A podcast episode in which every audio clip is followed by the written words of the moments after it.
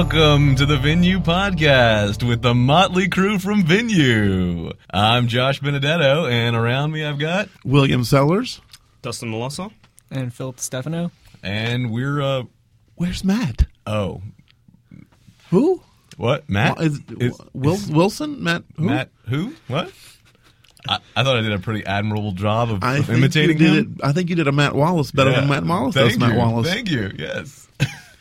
No, uh, Matt is uh, just to let everyone know. Matt is out sick today, so we have a, a little tighter unit. And we've replaced him with Dustin. And we replace it with our special guest for today, uh, Dustin Malalsa, who is one of the Venyu's network network engineers, Yep. Senior network engineer. senior network engineer. So uh, later on in the in the podcast, we're going to talk about Nanog, Nanog. not Nanook, Nanog. Sounds like a myth monster. From. Anybody? No.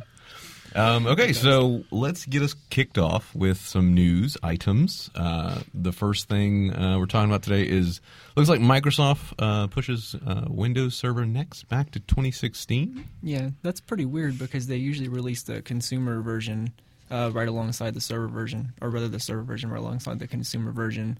Um, and they've pushed the, the server version back to 2016, even though Windows 10 is supposed to come out this year, which Huh. is which is interesting. So are they Because- actually going to call it Server Next, I mean, or is it going to be like they- they Windows called- Server They 2016? called Server 2012 like Windows Server 8 because they Yeah. didn't know what it's going to call it. I'm sure it's going to be called. I wish they would get rid of the, the, the year, like Windows Server 2008, 2003, Mm-hmm.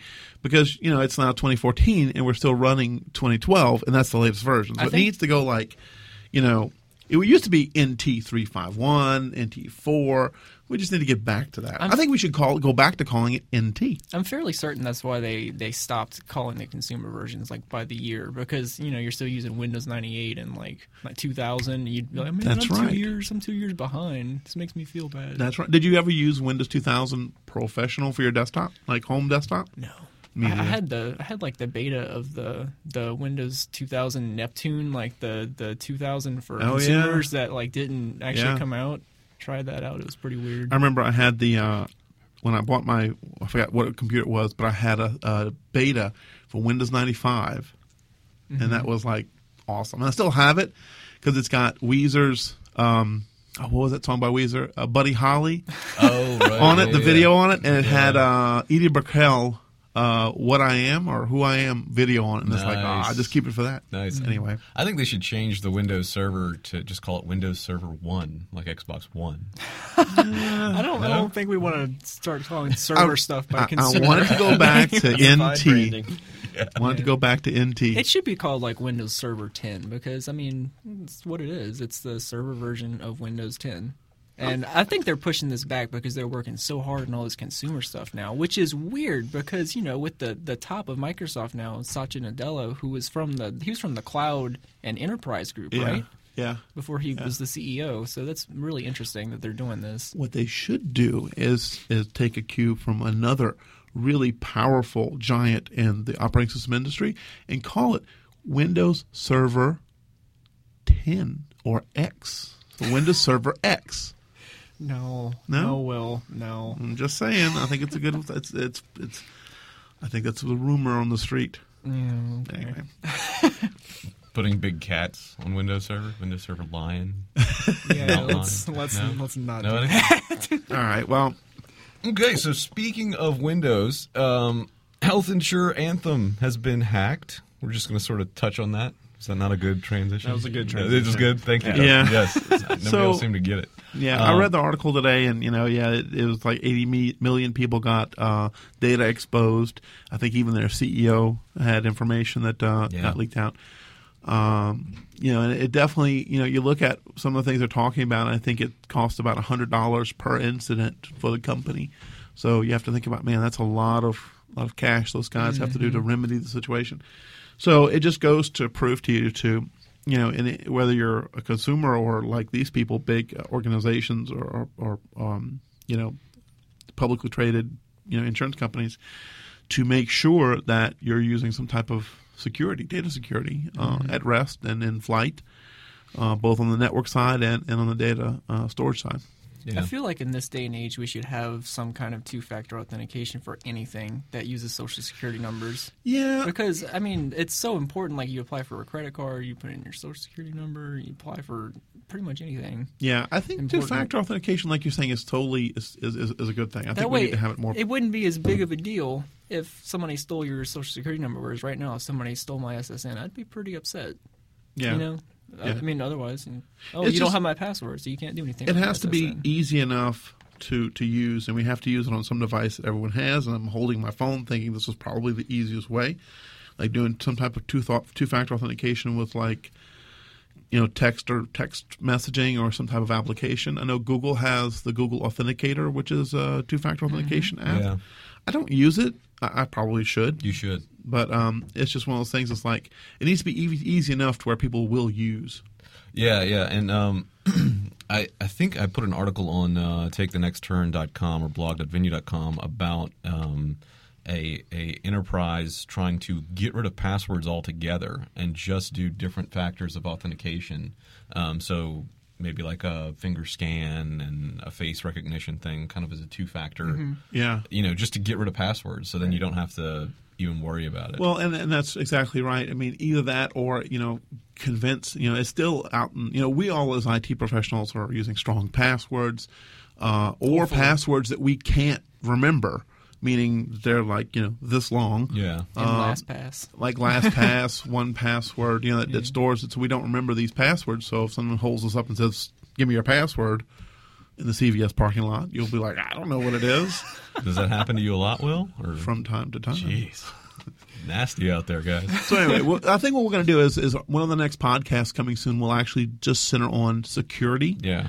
and that include you know network security, data security, common sense security, you know, this type of thing. Yeah. Sounds uh, sounds awesome. And speaking of security and networking, uh, the the Eero has been announced. It's uh, an interesting little white box that uh, promises to change networking and Wi-Fi forever for the home.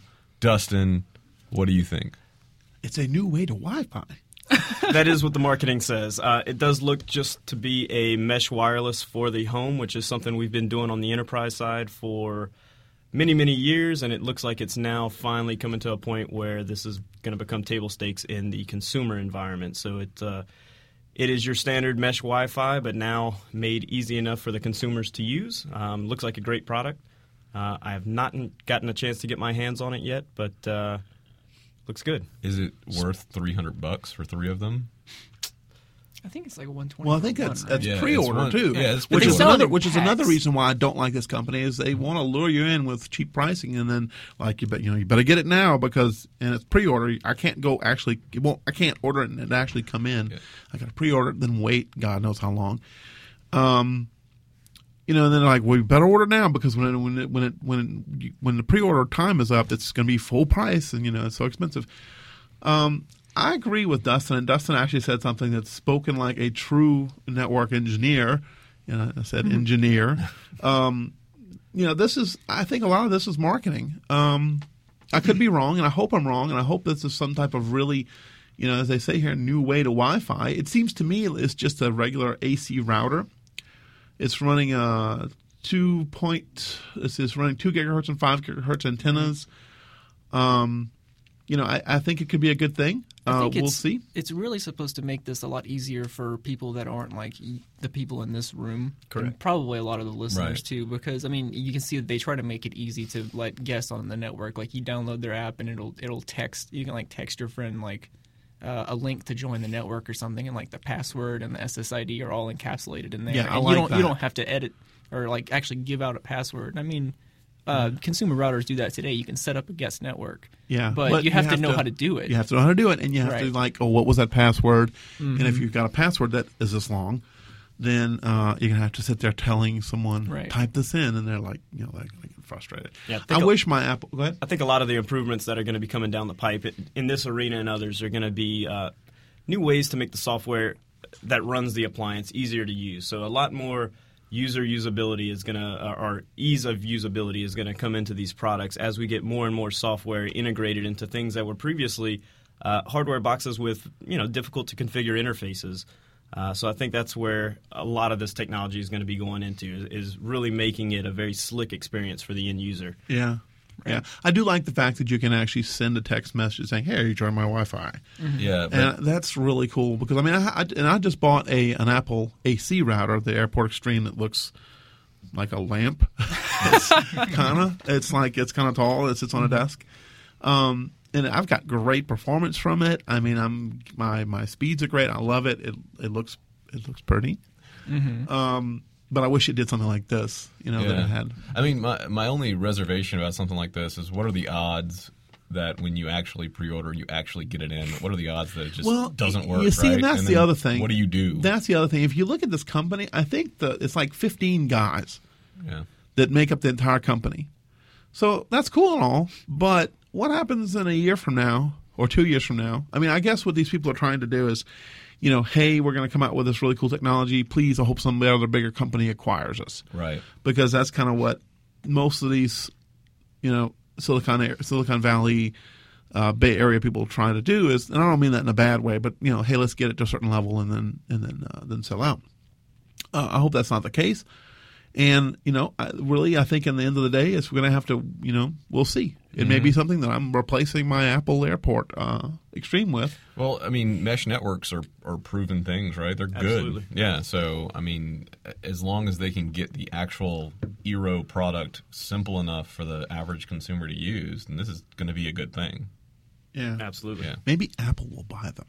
I was thinking Google, actually. Apple routers are already pretty easy to set up, though, aren't they? They're very easy Yeah, to set up. that's. Um, you know, I could open up my Airport Extreme and show need everybody, do all but that, Will. No, uh, we're good. they're very easy to set up. But I will say they're also they don't have as many features Right, as other that. routers Oh. do. Now this But- router but also. I'm sure this won't have a whole lot of features either. But the point is supposed to be that it's easy to use. Well, this is true. This is true, but it also it runs DDWRT does it? uh, firmware Did we confirm that? that we have, Okay. and what they do is that's their base firmware, and then they've got code on top of it to do all the snazzy stuff with like sending invites and this type of thing. Um, they also said that if you wanted to replace that, it's open. Where if you want to just go back to stock DDWRT, you put it on it, and there it is. But you lose some of this extra cool f- feature functionality. So, um, you know, the Apple Airport Extreme it does cool stuff. You can hook printers up to it. Um, uh, what do you call it? Uh, hard disks, this type of stuff. You can extend it with other airport devices, but that's about it. It does your basic router features, NAT, um, port forwarding, that type of thing. But from the other features that some of these new advanced routers have, like ASUS or uh, Netgear, actually will do like software-based or hardware-based VPNs. There's a lot more functionality. Your typical user probably won't need that, but Yeah, it'd be really cool if you know maybe Google acquired it and then it could integrate with Nest and you know when you connect to your Wi-Fi, turn up or down the temperature via an IFTTT. Hmm. Yeah, No? yes, I like that. So, talking about other cool stuff, we'll talk about something that we is near and dear to my heart that kind of kind of felt kind of bad when it happened. Was this week or last week, Radio Shack announced that they filed for yeah. Chapter Eleven bankruptcy, and um, I think what it is is just due to falling sales, not having people in the stores. Uh, I think they're doing a deal with Sprint where it'll Sprint is going to take over some of the stores and actually kind of have a co-store. But uh, the Radio Shack, as we know it, probably will be changing. We'll probably have some local stores close, which is kind of sad. Uh, you know, I was thinking about my childhood. You know, as I grew up, Radio Shack was the place to go to get things like uh, the little home kits, the Heath kit things that you could put together, little springs that you pull the spring back, put in the put in the cable, close it, and then go make your circuit board and all this kind of stuff. You know, where in County Nine, I'll go get a breadboard if I want to, or you know, a crystal diode. I don't know if I can get this anymore. Exactly. Probably not local. I didn't say no. crystal meth. I said crystal diode. Uh, Very I know where similar. to get crystal meth, but it's just a joke. Wow, It's just a joke. that's but why um, he gets mugged for his password. all the time. what, what does Will do on his free time? Yeah. We don't know. But um, yeah, I mean, you know, I, I think about. I mean, I was talking with Philip uh, before Mm-hmm. we came in, and we talked about back in the day Oh. when he was remembering. He remembered remember the that. CueCat. Yeah, I was so excited. Which people, I remember people lined up to get these things. They were Yeah. free, right? yeah, cheap it was it was this free cheap barcode barcode scanner that they gave out for free. It like plugged into your PS2 port and then the mouse plugged into the back of that or oh, something. really? Yeah, it was. I mean, it was back before USB ports were popular, so I mean they had to. I mean, they had to have it somewhat kind of way to get it. Oh on your yeah, computer, so- yeah. Oh wait, no, that looks like they did come out with PS2 and a USB. I guess Yeah. later on they, they Right. improved their technology on the CueCat and uh, had a USB compliant. I guess it would be useful. USB 1.1. whatever it was. Yeah, I doubt this is before 2.0 hit the This market. is a long time. But I remember those are man, they, you can you could not get those. I plugged that into my Packard Bell computer, so this was a long time ago. That is a long time ago. Yeah. The other thing that I had was uh, an Armatron. Do y'all remember those? No. Uh, Nope. Omicron? Will's oh yeah. himself so now. this was basically like- a useless device. Basically, just like the CueCat. Perfect. Nice. Um, CueCat was very useful. They, they they came up with there was an explosion of tools to make use of barcodes at the time. There were so many people that wrote various tools to uh, inventory Really? equipment or to just Didn't do some that. very yeah. It, it was very nice. It's kind of when the uh, you know the barcode scanning market really took off. Eventually, which became your your scanners on your phones. Um, but yeah, absolutely, people use. There was an explosion of uses. So what you're saying is, if we didn't have the CueCat, we would not have barcode scanner phone software. About that. Well, would have came. the world would have but, been uh, a different go- place. pull that CueCat out of my closet. and plug Okay, my Do you still have it? Dude, we could I eBay think- that and make a I killing. I think I do or still you have could. my CueCat. So the the Armatron, that I Will guess we the need to have a video. That is not Yeah, me that- on the box. Yep, that looks like it it. could be me on the box, but I had one of these and I loved it. Uh, it's basically a base with a robotic arm sticking out, and what you did is you had little two little joysticks that you could actually move uh, forward, back, right, and left, and then turn the knob to uh, spin the hand and then close the pincers.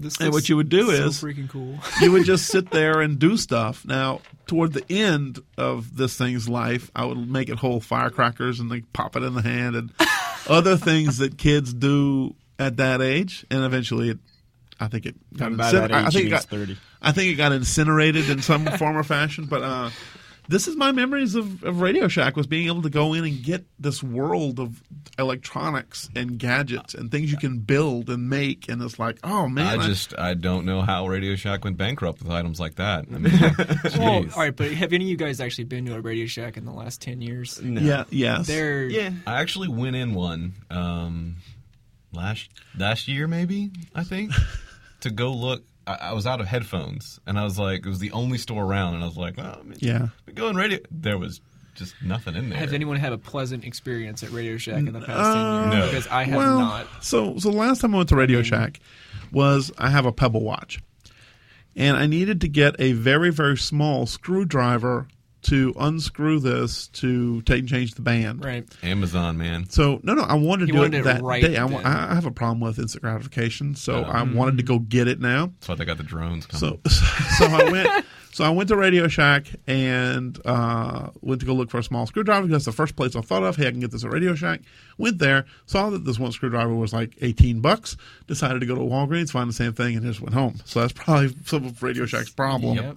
Radio Shack is expensive, and you know, I, I haven't really gotten great service there. Well, you know, I, I think it's I think it's a haven't. a s- a, a, uh, a cause of a, um, a a pandemic, I guess, going around in the retail space now, right? Retail cannot be just a place where you go and pick up an item and buy it because you go online for that, right? Yeah. Mm-hmm. There's there's no reason to, to not do that. Um, you need an experience. Exactly. Just like the Apple Store. I'm, Yeah. I'm just going to go ahead and say it. The Apple Store is an experience. There's really nothing to just go out and buy there. There's tons of things to do Yeah. at the Apple Store. And when it first opened around here, I know my parents were like, "Hey, uh, we should probably go to the Apple Store to go check out some of the stuff, not not to actually buy anything, Yeah. just to go check it out." All of my friends did yeah, that. Yeah. And I think Well, that's I what Radio that. Shack, you know, Nobody goes to Radio Shack to just check. like, Exactly. Go to They- Radio Shack, guys. yeah, exactly. They didn't look at the They didn't adapt to this new.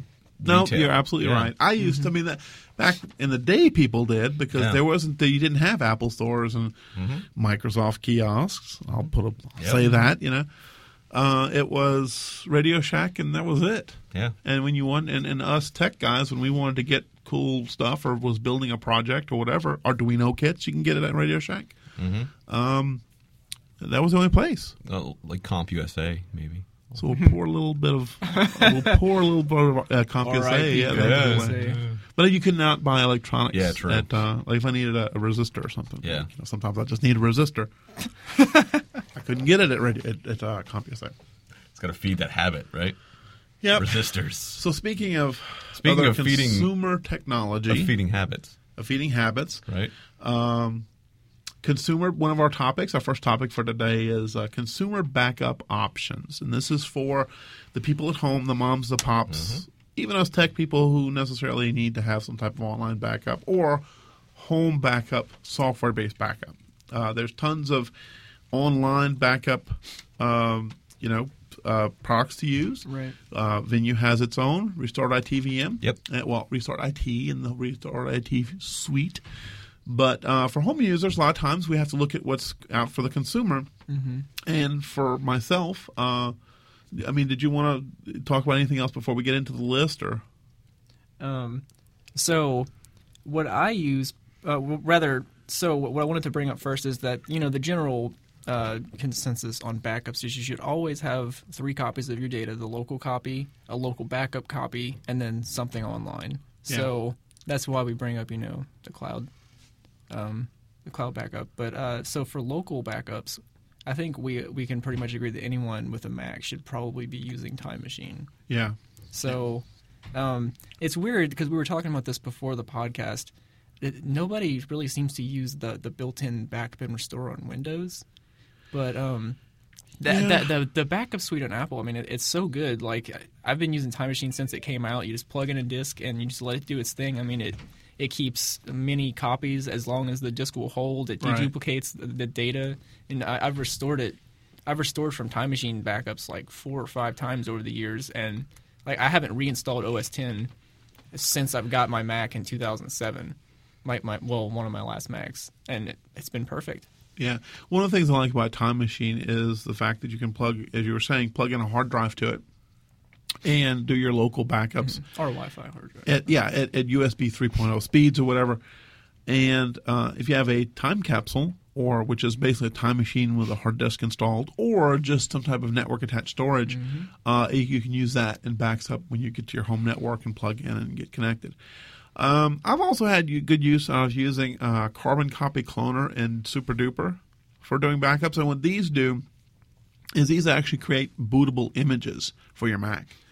So, um, I, and I definitely think you need to have two types of technologies for using backups. I use uh, Time Machine for most everything, but then once a month or twice a month, I do a carbon copy cloner image, and I put this offline. And this is where you know, hey, if, if perchance there was a problem with Time Machine and it's corrupt and I didn't know about it, Right. I can still go back to this other other class backup. In fact, some people run both at the same time, and it works very good together. And then I, at the end of the day, I also do just you know maybe once a month or every few months, I just do a copy of my user directory with everything inside, and I put this on uh, just a regular folder. So I've got backups that are tied to software packages like Time Machine, Carbon Copy Cloner, Super Duper, and then just regular old offline data files. Right. And of course, I have a ton of hard disks laying around that I have to manage, but um, things that I can't replace, like photos, I, I, I, it's most important to me to have good, reliable backups. Do you guys use uh, like OneDrive or Google Drive or anything like that to that's keep your? that's pretty much what I use. Yeah. Um, I just I have I have a, um, a hard drive, kind of an external hard drive, and I also have a, a Google Drive account that I just keep anything that's important. Right. I think that's why I don't do something like like Will does, where he keeps his uh, Will keeps his like user folder backed up with a Carbon Copy Cloner, and I mean I don't. I I used Carbon Copy Cloner one time ever to get a backup of my original iBook before I like switched over to my MacBook Pro, and I think I still have that backup somewhere. That's cool. Yeah. Dustin, what do you use? I use Time Machine, and then I use uh, Dropbox as well for all my uh, quick ac- quick access documents that I could access regardless of which device I'm on. Yeah. Um, so I really like the fact that Dropbox publishes all my documents everywhere. That you know stores actually a local copy as well, to where I do not need to be online. Um, Time Machine, what I really like, they that to see them integrate uh, would be an iCloud version of your Time Machine backup, to where Oh, you back cool. up to your Time Machine, and then it would export that data over Wi-Fi or over the network. And uh, get that up into iCloud. That way, uh, you know, you don't have to have that. If you ever lose your entire setup, you could download a copy from the cloud. That So would be really cool. I would Yeah. like to see them implement something like that. Yeah. So for Windows, I mean, as you were saying, uh, Philip, that you know people use the in, the, in, the uh, embedded or pre-installed Microsoft Backup and Restore. It's it's handy. It works reasonably well. Uh, another package that I've had use of is Acronis, and that seems to be a pretty good backup tool. And then back in the day, we all, I'm sure everyone here used Ghost, and would make Ghost images of their files, uh, kind of like how you do a Super Duper. I don't know if Ghost actually exists anymore. I guess it does. they- It's owned by Symantec. I think they discontinued the Ghost product. I'm not 100 percent Man, sure. Radio Shack's gone. Ghost is gone. We just, we, you know, it's it's I mean, also on Windows they have the the file file versioning where you turn it on and it like keeps copies of your files and you can go to the previous versions tab Right. on a file and you- you- VSS. right, yeah, you have to turn that on, but that's another option you have in Windows. well, that's cool. So as we were saying, with you know, Time Machine and Time Capsule having these uh, drives that are online at home, uh, that kind of leads us into our next topic of Personal cloud personal storage cloud options. storage options. And uh, I'll rec- I I recently purchased one of these, uh, maybe a couple of weeks ago. I bought the uh, three terabyte Western Digital My Cloud device, and I was going into. So what I did is I had a problem with my time, my old time capsule, and I really didn't have a problem. I just wanted an AC router, so I told my wife, "I got a problem with our Wi-Fi. We need something new." She doesn't listen to this podcast. I can get away with this. So I'm going to Best Buy and I pick up a an AC router, and I got the one that's that's not integrated with Time Capsule. It's just a plain Jane router because after talking to people and thinking about things, I'm like, I don't want to have hard disk in with my router. I want to have it separate. So I bought a um, an AC router, an Apple Time Cap, uh, Time um, Apple Airport Extreme. And as I was looking for hard disks, I found this network attached storage device. And it's a single drive, but what I like about it is it does DLNA. And it actually has where you can create users, shares, permissions, all on this device. And it's just basically like a MyCloud, you know, like a little MyBook disk, except plugs into your gigabit Ethernet uh, on your home router. That's very exciting. Are you being, are you being, you making fun of me? here? No, no, I'm not. I'm actually saying it's very exciting. It- it- it's, it's very exciting because because with this device, it's not only great for like sh- you know having now a server at home that I can write data to and share data. Is Yeah. now um, when I'm sitting behind on my couch watching to watch wanting to watch movies, the DLNA server, which stands for Digital Living Network Apply- Alliance, by the way, um, I can stream these devices. So on my phone, I can watch movies that are sitting at home. Um, When I'm on the road, if I want to watch a movie that's sitting on my home server, I just open the app and watch my movies. Yeah, it's very cool. When I'm on my um, you know my television now with Roku, I can stream to it. So anything that talks DLNA, Xbox 360, uh, this works. the um, the other version of the the software of, of the of the product has one that actually is mirrored. So the the one that I bought is a single drive, and uh, as I started using it, I was like, "Real, what I want to do is I want to start using this for everything, not just movies and things that you know. If it went away, I'll have another copy somewhere, but I actually wanted to have this as my primary data location. So they make one that's mirrored, which is um, it's got two disks inside that have duplicate copies. Okay, Oh, or RAID RAID uh, RAID one. Um, Thanks for your expertise, Dustin. No problem. and this is where the network engineer just throws down on the system engineer. Uh, it- look, I've had, two, I've had, look, I'm under the weather, and I've, you know, had some. But hey, but at least you're here. yeah, at yeah. least I'm, I came to this He thing. is here. So, so I like the Western Digital. It really does a good job at this. Um, but if I was really, so having me start thinking about storage solutions at home and having fault tolerance and multiple redundancy, I started looking at some of the uh, technology from Synology, which is we're all familiar with that. We use it here at the data center for certain things to move data from maybe client networks and so on and so forth. They're basically two drive or more storage array networks and they're affordable. Um, some of the ones that actually start out with one drive or two drives are like 230 bucks, 240 bucks. Uh, the one that's for for 240 actually comes with a three terabyte drive, and it's a single drive. The other version has two disks or two bays that you can put your own disks in, and that's like 221 dollars. So very affordable. And then on up to the like the Synology disk stations, which um, up to you know thousand dollars for these things. But these things are like mini, literally mini SANs. You have eight eight bays. You can um, tolerate two disk failures. So very robust, and I think that's eventually what I'm going to go get. The thing I like about the Synologies are is the software that runs on these things, right? So the Western Digital does its thing and it does good for what I'm using it for, but the Synologies really have the capability of running websites, sure the DLNA stuff and the media sharing, but a lot of other technology. Um, even to go as far as doing like video surveillance capture points, where if you have cameras at home, the cameras can then write to the device. So very flexible. That's pretty cool. Yeah, it, it, this is extreme, extremely exciting. Uh, no, it, it's really exciting because So excited. uh, I- I was actually looking for something that uh, would allow me to kind of share and transfer pictures between myself and my wife, just freely, right? Without without having to say, okay, well, I just got these pictures and now I'm gonna send them to you. We do the the Google backup, so the pictures get backed up to Google Drive automatically.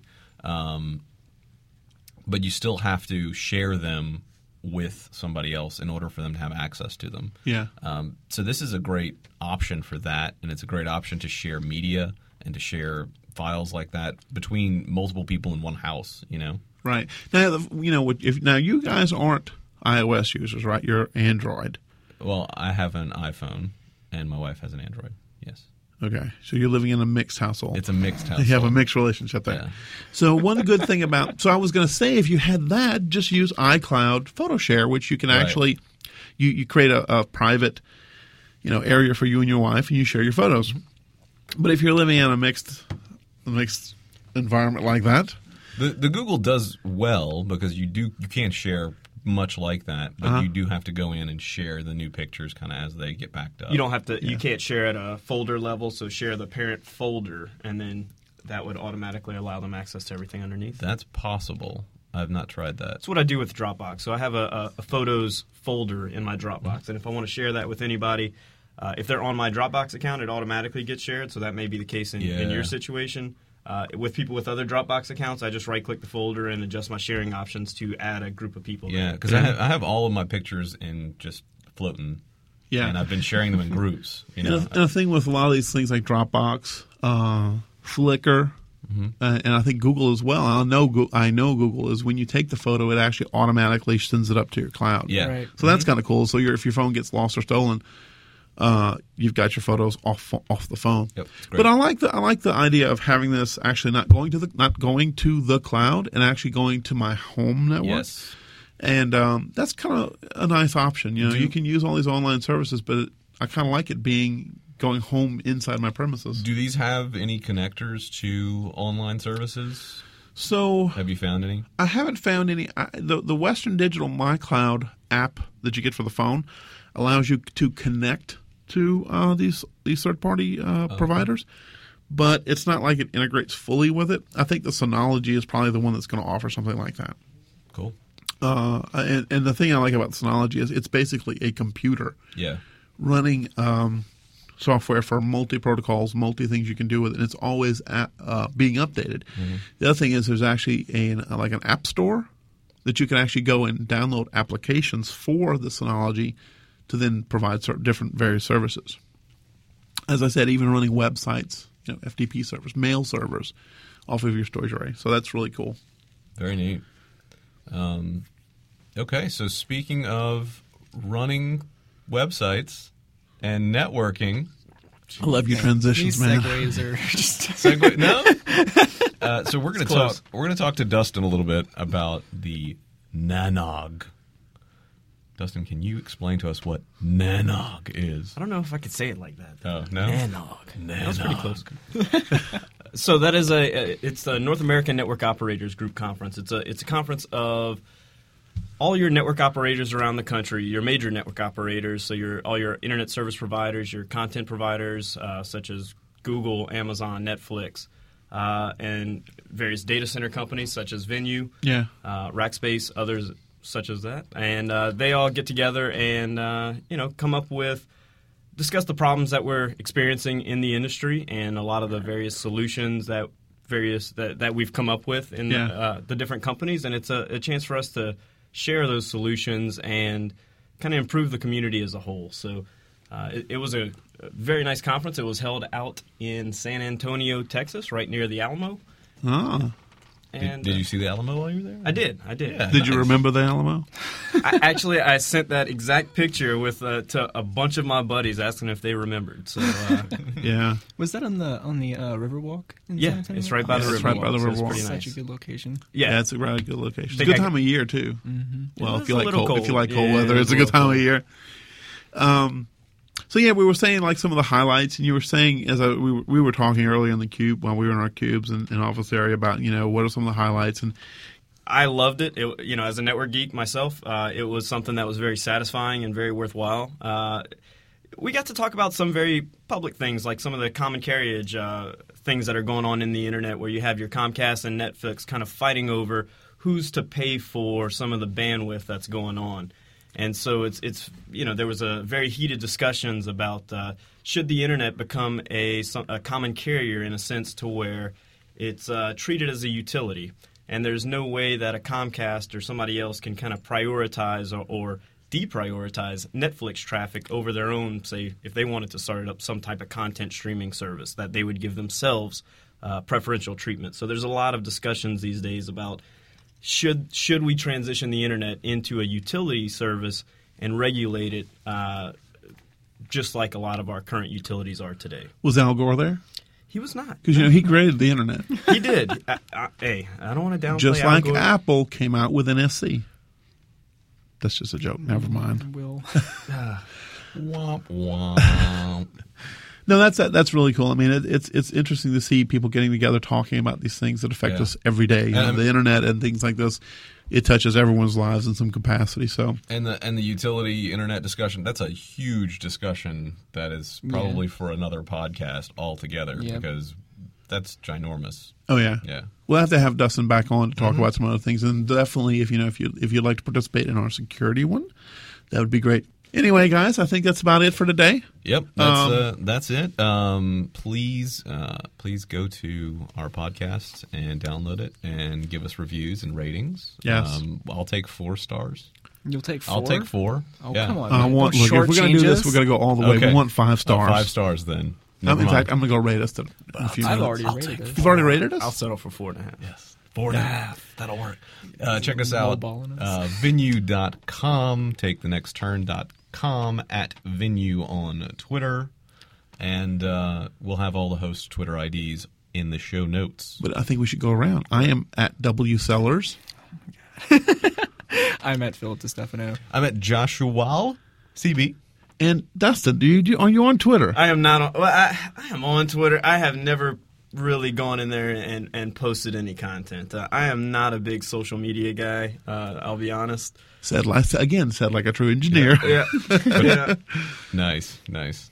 All right, I, guys. I did want to let you guys know regarding the Nanog conference. There is uh, on Nanog's website. If you're interested in any of the content that was discussed there, there is a, a complete list of all the various presentations as well as video presentations for most of the topics that were discussed. That is cool. all going to be over at www.nanog.org.